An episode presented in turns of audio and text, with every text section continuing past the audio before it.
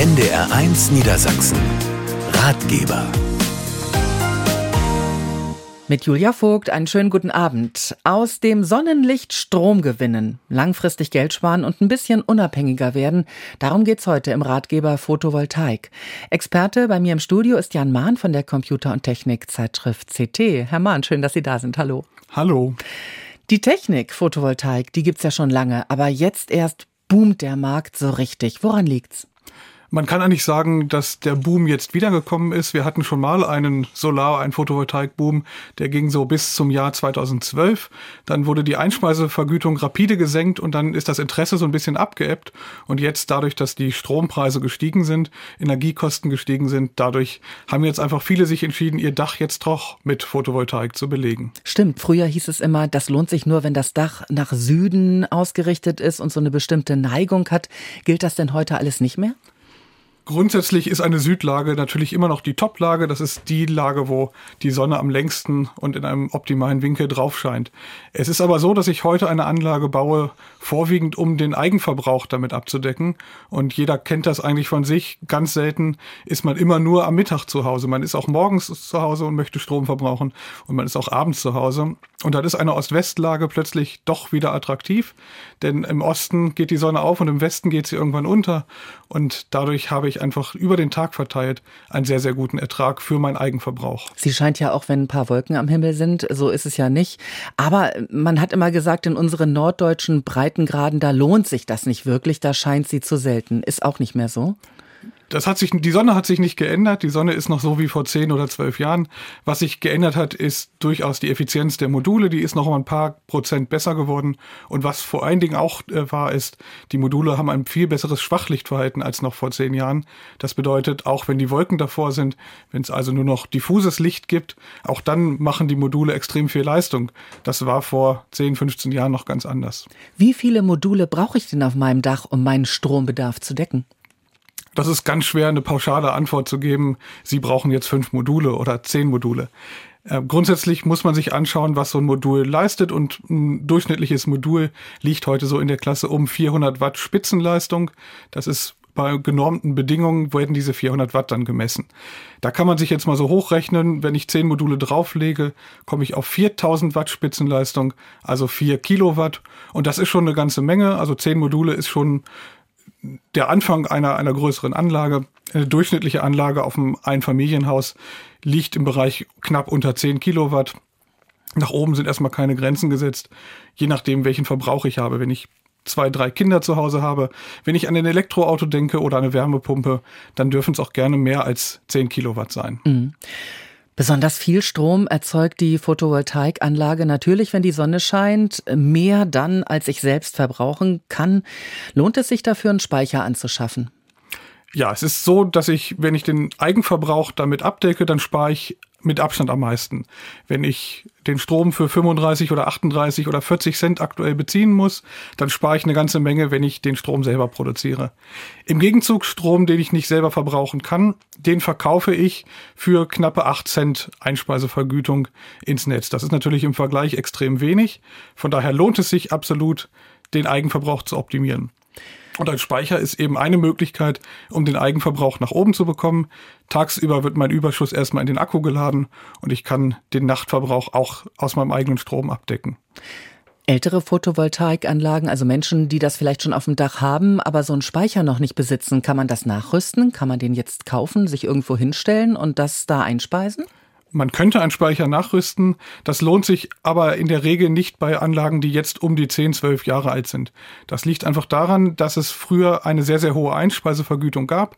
Die ist auf 20 Jahre garantiert. Wenn ich 210 gebaut habe, 39 Cent, da möchte ich heute einfach nicht ran, das möchte ich 20 Jahre auslaufen lassen und 20 Jahre lang so viel wie möglich zu diesem alten Satz verkaufen. Und wenn diese EEG, die sichere Einspeisevergütung, ausläuft nach 20 Jahren, dann ist es sehr, sehr gut möglich, auch technisch einen Speicher nachzulegen. Die Photovoltaikmodule sind auf dem Dach, die stören mich da nicht weiter. Der Speicher, der steht natürlich bei mir im Haus oder in der Wohnung. Ähm, ja, wie groß ist der? Wo stellt man den hin? Ja, ein Speicher ist in der Regel eine kleine weiße Kiste oder eine überschaubar große weiße Kiste, wie so ein Schuhregal vielleicht in der Ecke. Äh, wer einen Keller hat, sollte den in den Keller stellen. Das ist eigentlich ein ganz brauchbarer Ort dafür.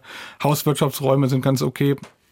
Es gibt mittlerweile auch ein paar Speicherhersteller, die sehr auf Optik und auf Aussehen dieses Produktes achten. Den kann ich mir vielleicht auch irgendwie im Eingangsbereich hinstellen, wenn ich sonst absolut keinen Platz habe. Aber eigentlich ist das ein technisches Gerät, was ich vielleicht nicht jeden Tag bewundern möchte. Mhm.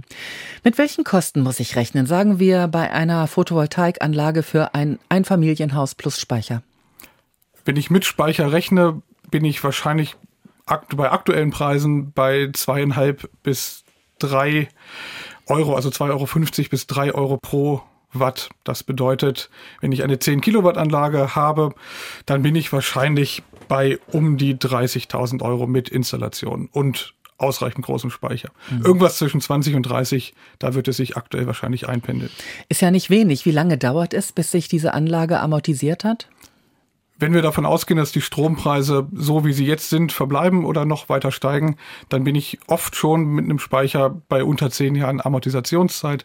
Bei einer kleinen Anlage ohne Speicher kann ich es auch mal schaffen, je nach Beschaffenheit des Daches und Aufwand, dass ich in deutlich unter zehn Jahren mein Geld wieder raus habe. Unterstützt oder fördert der Staat den Einbau von Photovoltaik? Aktuell eher indirekt. Die erste große Förderung, das ist kein klassisches Förderprogramm mit Antrag, ist eine Mehrwertsteuersenkung. Zum 1.1. wurde die Mehrwertsteuer nämlich auf einen neuen Steuersatz von 0% geändert. Das bedeutet, dass ich Installation und Material und alles, was drumherum ist, bis diese Anlage fertiggestellt ist, all das bekomme ich für 0% Mehrwertsteuer, wenn ich das auf meinem Privathaus mache, wenn ich da drin also wohne und wenn es unter 30 Kilowatt bleibt. Dann habe ich eben diesen Nullsteuersatz und das ist eine sehr, sehr gute indirekte Förderung. Ansonsten gibt es jetzt gerade kein bundesweites Programm, bei dem ich irgendwo direkt Geld hinterhergeworfen bekomme. Das ist aber auch gar nicht mehr nötig, denn die Anlagen, das Material ist in den letzten Jahren so viel günstiger geworden, dass ich da gar kein großes Förderprogramm brauche. Und abschließend gibt es noch in einzelnen Kommunen kommunale Förderprogramme. Da kann es mal sein, dass meine Kommune mir 100 Euro pro Kilowatt dazu gibt. Das kann man mitnehmen. Da sollte man sich vorher in seiner Kommune informieren. Und die Einspeisevergütung, die gibt es auch immer noch, ne? auch wenn sie nur bei 8 Cent liegt. Es gibt weiterhin eine gesicherte Einspeisevergütung. Wenn ich jetzt anmelde, habe ich die 20 Jahre, bis die vollen 20 Jahre abgelaufen sind. Solange habe ich dann diese Einspeisevergütung sicher. Die liegt gerade bei Anlagen unter 10 Kilowatt bei 8,2 Cent. Wenn ich über 10 Kilowatt bin, dann bin ich bei 7, irgendwas Cent. Also noch mal ein bisschen weniger, je größer die Anlage wird. Es gibt sehr, sehr viele Anbieter für Photovoltaikanlagen. Wie geht denn man da sinnvoll vor? Es gibt eigentlich zwei Typen von Installationsbetrieben. Das eine ist der lokale Fachanbieter. Das kann ein Dachdecker sein, das kann ein Elektriker sein. Da geht man am besten so vor, dass man mal Freunde und Verwandte fragt, die vielleicht in der gleichen Region waren, wohnen, ob sie jemanden empfehlen können. Das sind die kleinen Installationsbetriebe. Die können in der Regel auch eine sehr gute Beratung liefern. Die kommen vor Ort, sind vor Ort und können sich das vor Ort anschauen. Der zweite Typus sind überregionale Anbieter. Das sind die, die man findet, wenn man die Suchmaschine anwirft und danach im Internet sucht. Das sind ein paar große Namen. Die haben dann lokale Vertreter vor Ort. Das ist dann vor Ort aber kein Elektriker und kein Dachdecker, der sich das Dach anschaut. Und da gibt es unter diesen großen auch noch seriöse und unseriöse. Äh, ein bisschen vorsichtig würde ich immer sein, wenn niemand vor Ort war und mir trotzdem ein fertiges Angebot schreibt. Ähm, also zu einer guten Beratung gehört ein Vororttermin. Da müssen Kabelwege vom Dach in den Keller besprochen werden. Da muss sich das Dach, die Beschaffenheit des Daches angesehen werden. Sonst erlebt man vielleicht böse Überraschungen wenn man das Ganze beauftragt, dann steht ein Installationsteam vor der Tür, keine Dachdecker und wundern sich, dass der Plan, den vielleicht nur jemand mit anhand eines Fotos ausgeheckt hat, dass der überhaupt nicht aufgeht. Also eigentlich Angebote vergleichen ist wichtig und vielleicht erstmal beim Lokalen versuchen und wenn da alles ausgebucht ist, sich weitere Angebote einholen. Und man muss sagen, es geht nicht von heute auf morgen. Bei mir zu Hause hat es ein Jahr gedauert, vom Vertragsabschluss bis zur ersten Kilowattstunde. Ähm, mal fehlte Material, mal Personal. Mit wie viel Frust und Wartezeit müssen neue Kunden rechnen im Moment? Das ist immer sehr unterschiedlich äh, wo man wohnt und ob man Glück hat mit einem Elektriker oder mit einem Installationsbetrieb. Ich kenne durchaus auch Anlagen, die wurden innerhalb von wenigen Monaten geplant und installiert. Ich kenne aber auch Leute, die über ein Jahr darauf gewartet haben. Manchmal liegt es dann daran, dass einzelne Teile fehlen. Wir hatten einen riesigen Engpass im letzten Winter. Der Engpass ist jetzt so ein bisschen überwunden. Also wir hatten Engpässe im Bereich Wechselrichter, im Bereich Speicher, aber sogar im Bereich Installationsprofile. Das Einzige, was es eigentlich immer gab, waren die Module selber. Ja, jetzt sind eigentlich all diese Stöpsel gezogen. Und wenn man einen Betrieb findet, der Fachkräfte hat, dann kann es auch schnell gehen. Danke, bis hierhin Jan Mahn von der CT. Sie haben am Vormittag auch Fragen unserer Hörerinnen und Hörer zum Thema Photovoltaik beantwortet. Da hören wir gleich rein in ein paar Gespräche hier im Ratgeber von NDR 1 Niedersachsen.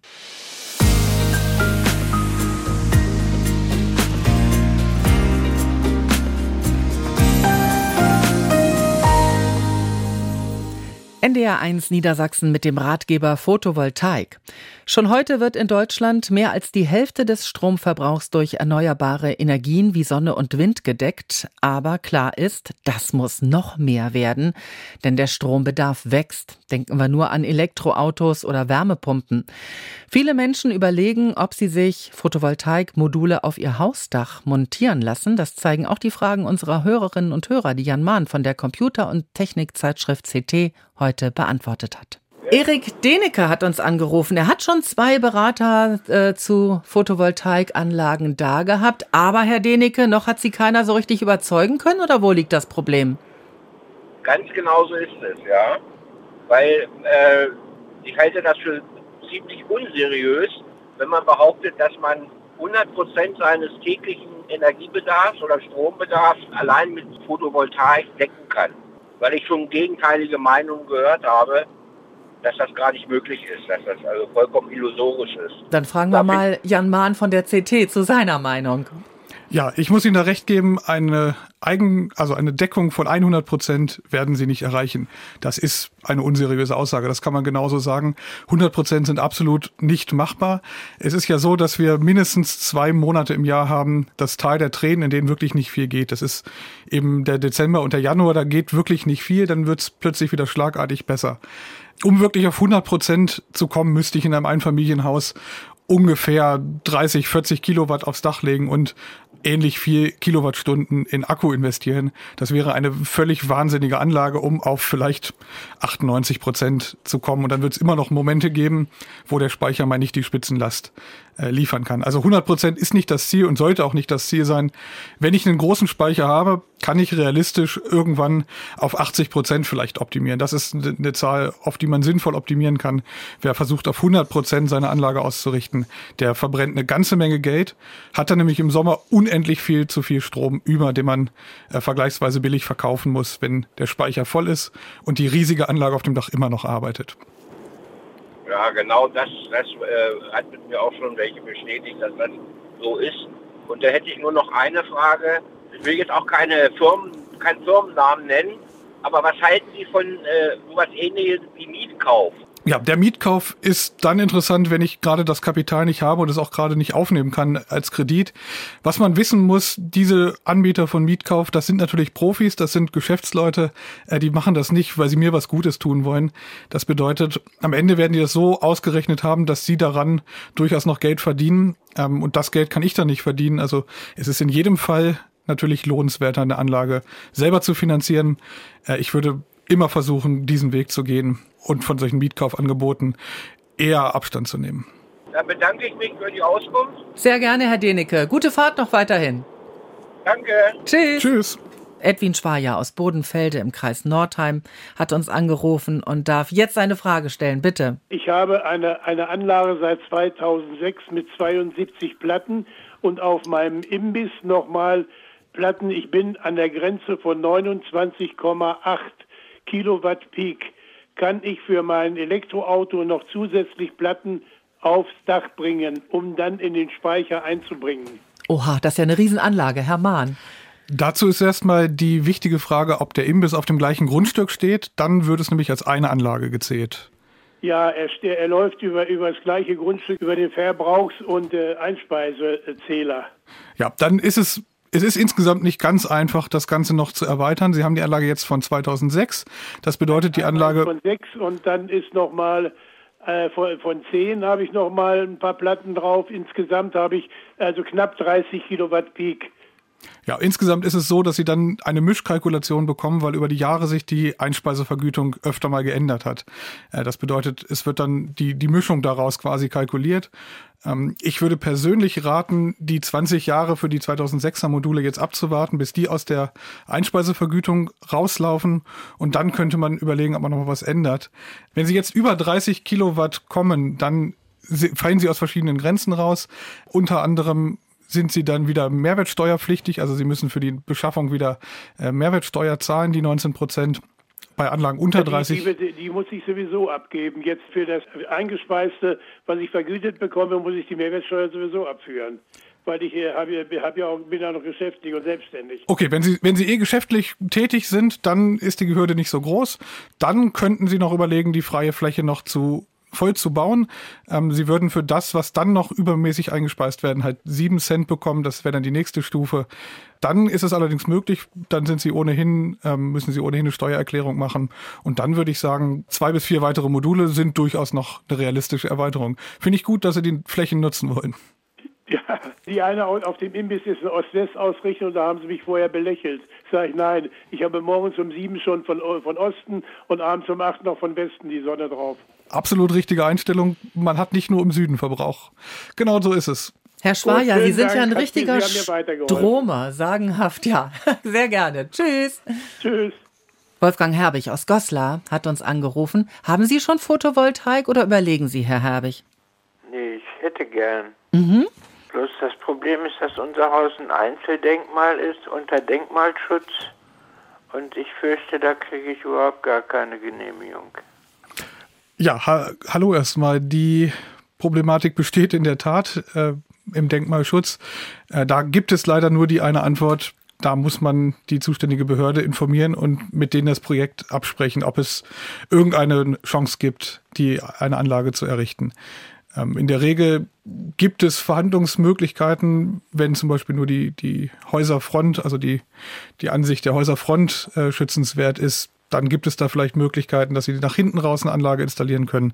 Ansonsten ist es eben wirklich ganz schwer. Und was man auf keinen Fall machen darf in diesem Fall, ist einfach so bauen, ohne Rücksprache mit dem Denkmalschutz. Aber wissen Sie, was ich gelesen habe? Ich habe gelesen, dass der Bundespräsident Schloss Bellevue neu decken lassen will und über Dach, äh, Solardachziegel nachdenkt, eben weil das auch unter Denkmalschutz steht. Also vielleicht, das ist zwar teuer, aber das ist vielleicht eine Alternative. Ja, dachintegrierte Lösungen sind möglicherweise die Optionen, die man dem Denkmalschutz vorstellen kann. Also eine klassische Anlage mit Modulen, die auf dem Dach installiert werden, ist dann vielleicht aus optischen Gründen, wird dann vielleicht abgelehnt.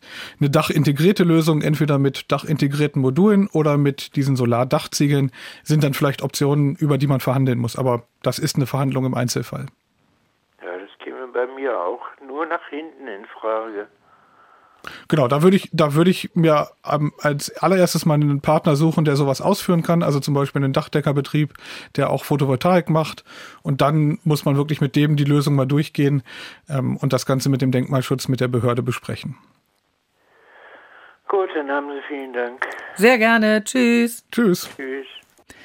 Jan Mahn von der CT ist unser Experte im Ratgeber Photovoltaik und gleich gegen halb acht wollen wir hier bei NDR1 Niedersachsen weitersprechen, unter anderem über Balkonkraftwerke, mit denen auch Menschen, die keine eigene Dachfläche haben, Strom erzeugen können. NDR1 Niedersachsen. Ratgeber Weiterhin mit Julia Vogt und Jan Mahn, dem Redakteur der Computer- und Technikzeitschrift CT. Heute Thema Photovoltaik. Nicht jeder hat ein Dach, auf das er die Solarmodule einer Photovoltaikanlage installieren lassen kann. Und das ist ja zunächst auch mal eine ordentliche Investition. Kleiner und günstiger sind sogenannte Balkonkraftwerke. Herr Mahn, für wen lohnen die sich? Ja, ein Balkonkraftwerk ist erstmal auch nur eine Photovoltaikanlage, aber eine sehr kleine. Und da gibt es eine Besonderheit, denn eine solche kleine Photovoltaikanlage bis 600 Watt Erzeugungsleistung, die muss kein Elektriker in Betrieb nehmen, die muss ich beim Netzbetreiber nur in einem sehr einfachen Formular anmelden und die kann ich selber in Betrieb nehmen und die kann ich auch in der Steckdose in Betrieb nehmen. Das ist der große Unterschied und damit lohnt es sich einfach für alle, die kein eigenes Dach haben, für alle, die vielleicht klein anfangen wollen. Und Balkonkraftwerk ist der Titel, unter dem die jetzt bekannt geworden sind. Es zwingt mich aber keiner, sie an Balkon zu hängen. Es können Gartenhäuser sein, es können Balkons sein, es können eine Fassade sein. Es kann aber sogar auch mein Dach sein. Das heißt, es lohnt sich eigentlich für alle, die in das Thema einsteigen wollen, mit ein bisschen weniger Aufwand, mit ein bisschen weniger finanziellem Aufwand. Und es lohnt sich eben auch für Mieter, die eben keinen Zugriff auf ein Dach haben.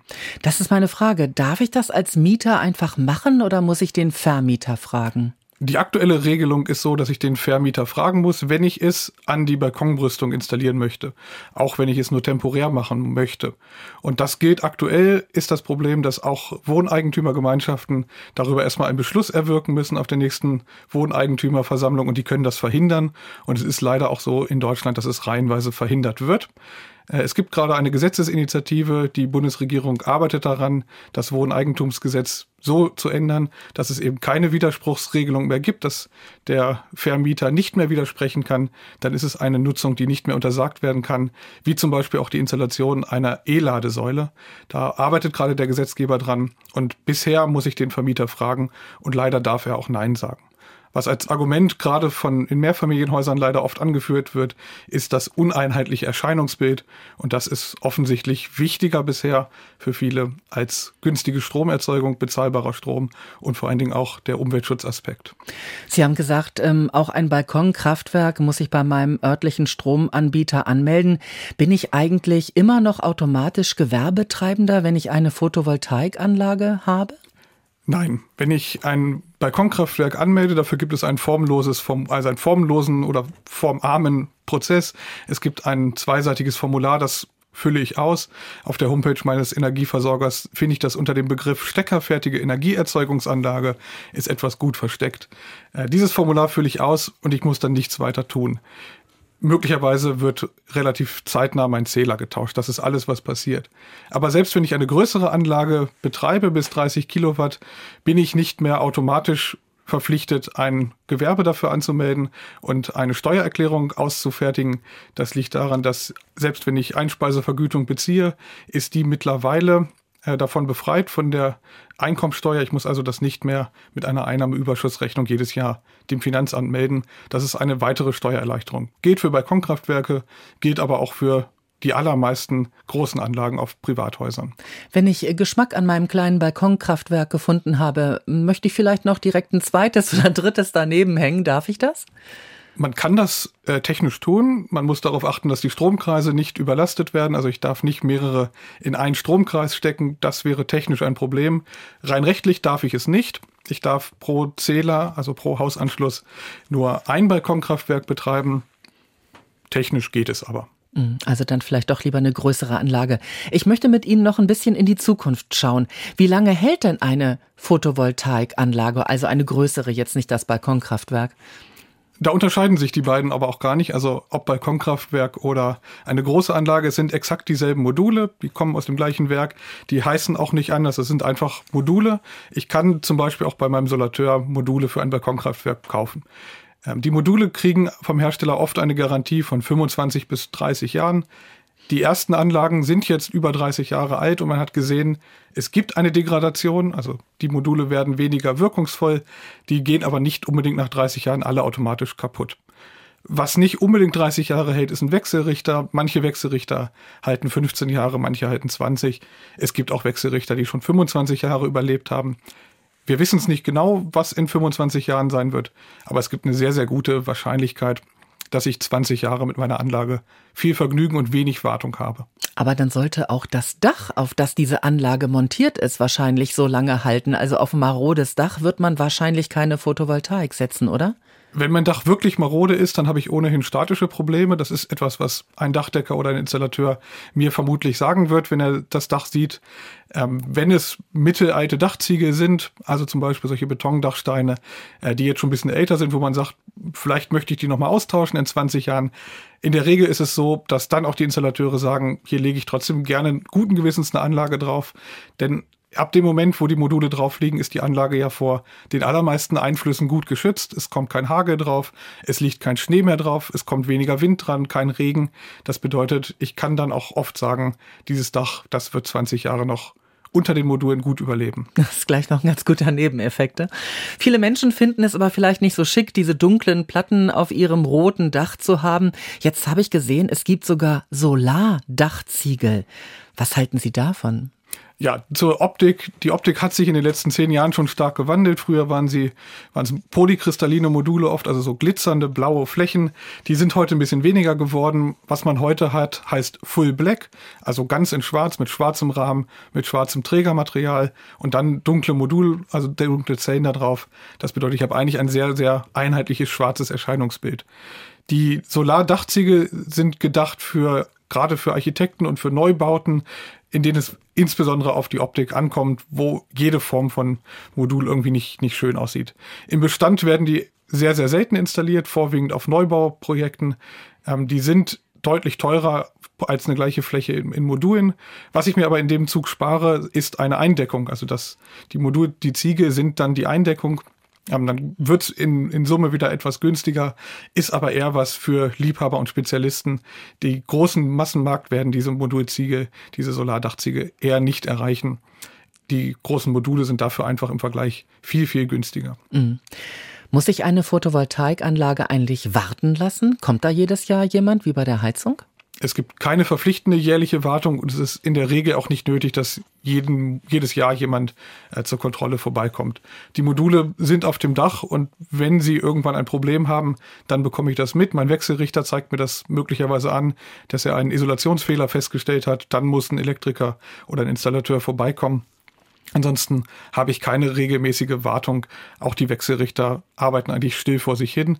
Mittlerweile ist es so, dass die Wechselrichter eben auch an den Hersteller und an den Installateur, der hinterlegt ist, Nachrichten verschicken können, wenn es wirklich eine Störung gibt. Das bedeutet, ich muss nicht jedes Jahr jemanden kommen lassen und ich muss auch nicht jedes Jahr ein Gerüst aufstellen, damit jemand mein Dach inspiziert. Mhm. Wie sieht's mit Reinigen aus? Ich meine, es lagern sich ja auch Pollen, Staub, alles Mögliche auf diesen Platten ab.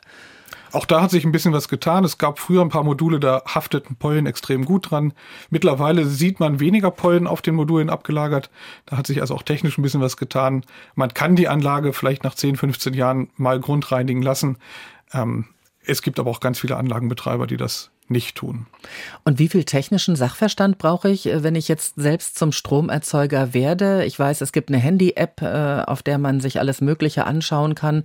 Muss ich sowas mitmachen? Kann ich mir das auch sparen?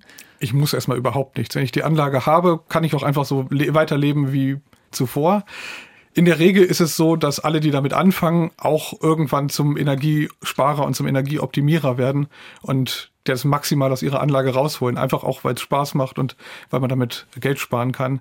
Das bedeutet, ich fange irgendwann an, mich damit zu beschäftigen, wie viel Leistung zieht eigentlich so eine Glühlampe, wie viel Leistung zieht ein Backofen, wie viel Leistung zieht so eine Mikrowelle und dann fange ich an, die Dinge über den Tag sinnvoller zu verplanen. Dann möchte ich nicht mehr nachts waschen aus dem Akku und dann überlege ich, wie viel Kapazität ist noch in meinem Akku äh, und hole die App raus und schaue, wann ich die Waschmaschine time. Das sind eigentlich Dinge, die macht fast jeder, der mit so einer Anlage anfängt. Und diese Apps, gerade wenn ich einen Speicher dazu habe, zeigt die App auch immer an, wie viel Autarkie ich habe und wie viel Eigenverbrauch ich habe. Und dann versuche ich, diese Werte nach oben zu bringen, indem ich möglichst tagsüber die großen Verbraucher anwerfe. Auch immer ein Thema im Zusammenhang mit Photovoltaik ist die Brandgefahr. Auch bei E-Autos hört man das Argument ja immer wieder, boah, die kann man nicht löschen, wenn sie einmal brennen. Wie sieht's damit aus? Die Photovoltaikanlage, von der geht ein sehr, sehr geringes Brandrisiko aus. Es gab Studien von Versicherern, die festgestellt haben, dass es wirklich wenige Dutzend Brände gab, die überhaupt durch Photovoltaikanlagen verursacht waren. Photovoltaikanlagen brennen manchmal, wenn das Haus darunter aus anderen Gründen brennt. Ähm, das ist für die Feuerwehr auch nicht ganz einfach. Die Feuerwehr ist aber in der Lage, Anlagen bis 1000 Volt Stringspannung zu löschen. Das tun sie auch. Das heißt, die lassen das Haus nicht zwangsläufig ausbrennen. Ähm, eine Brandgefahr geht, da kommt man nicht drum rum, von Akkus aus. Die äh, verbauten Akkus können durchaus brennen. Sprich der Speicher? Der Speicher, genau, der Akkuspeicher kann durchaus brennen. Ähm, es ist aber auch noch nicht bekannt, dass es jetzt massenhaft Hausbrände durch diese Akkus im Keller gab. Das Risiko ist aber grundsätzlich da. Äh, beim Elektroauto ist das Risiko ja auch grundsätzlich da. Und nicht immer ist eben der Speicher die Ursache, aber es ist dann eben verheerend, wenn es brennt. Risiken lassen sich versichern. Gibt es da spezielle für Photovoltaikanlagen? ich bin nicht der größte Versicherungsexperte, ich habe nicht jede Versicherungspolice gelesen. Die Versicherung äh, im Bereich Hausrat, äh, die ich kenne, da ist Photovoltaik oft explizit eingeschlossen. Das ist eine Frage, die man seinem Versicherungsmakler stellen muss. In der Regel ist es keine eigene Versicherung, sondern Teil der Hausratversicherung, die das eben mit einschließt. Auch den Hagelschaden der Module muss ich berücksichtigen. Ist eine Frage, die man mit seinem Versicherungsmakler klären muss. Danke, Jan Mahn. Auch die Hörerinnen und Hörer von NDR 1 Niedersachsen hatten heute Vormittag viele Fragen zum Thema Photovoltaik. Gleich nochmal ein paar Ausschnitte aus Gesprächen hier im Ratgeber.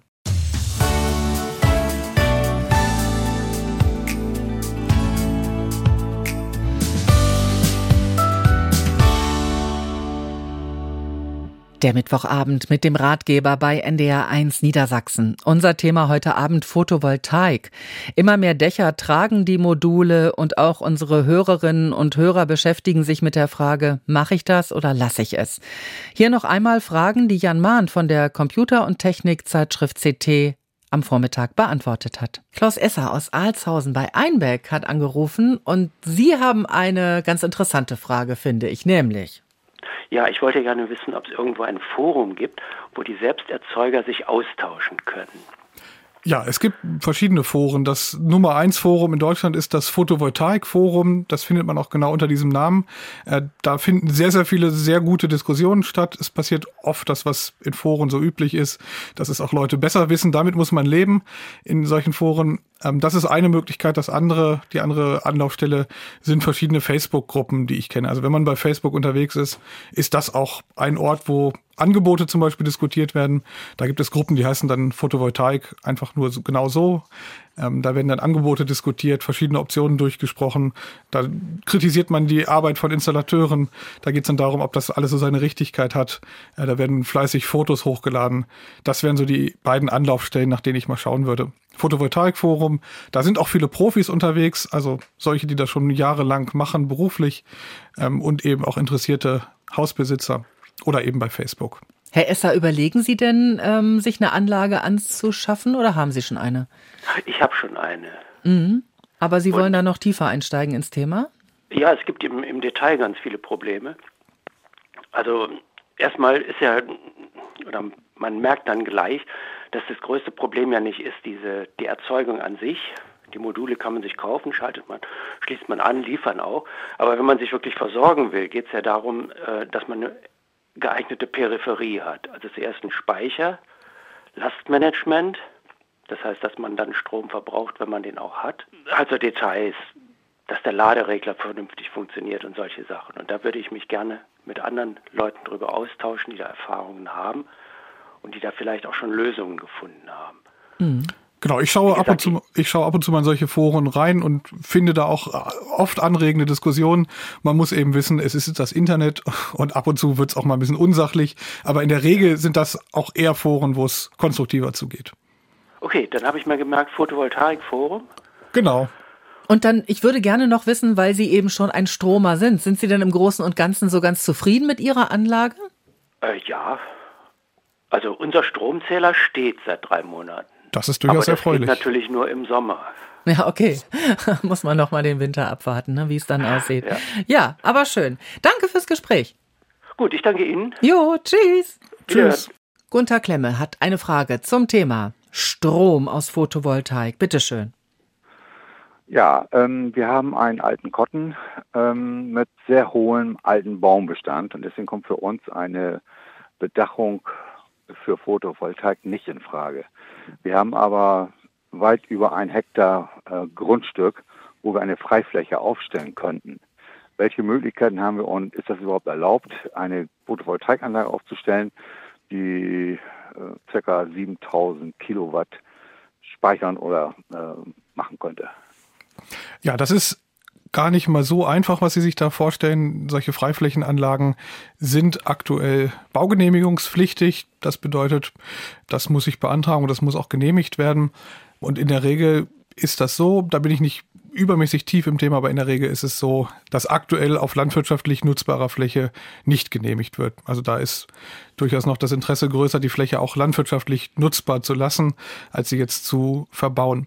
Es gibt mittlerweile aber viele Projekte, die es nennt sich Agri-PV. Das ist gerade etwas, was in der Landwirtschaft neues, größeres Thema wird, dass man die Flächen nutzbar hält, obwohl man nebenbei noch Strom erzeugt.